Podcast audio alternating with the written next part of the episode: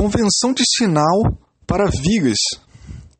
Antes de apresentar um método para determinar o cisalhamento e momento em função de x e então construir um gráfico dessas funções, diagrama de força cortante e momento fletor, é necessário estabelecer uma convenção de sinal, de modo a definir a força cortante interna e momento fletor como positivo e negativo.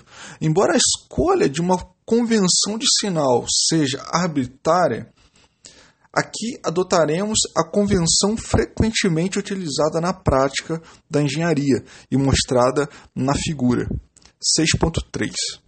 As direções positivas são as seguintes: a carga distribuída age para baixo na viga, a força cortante interna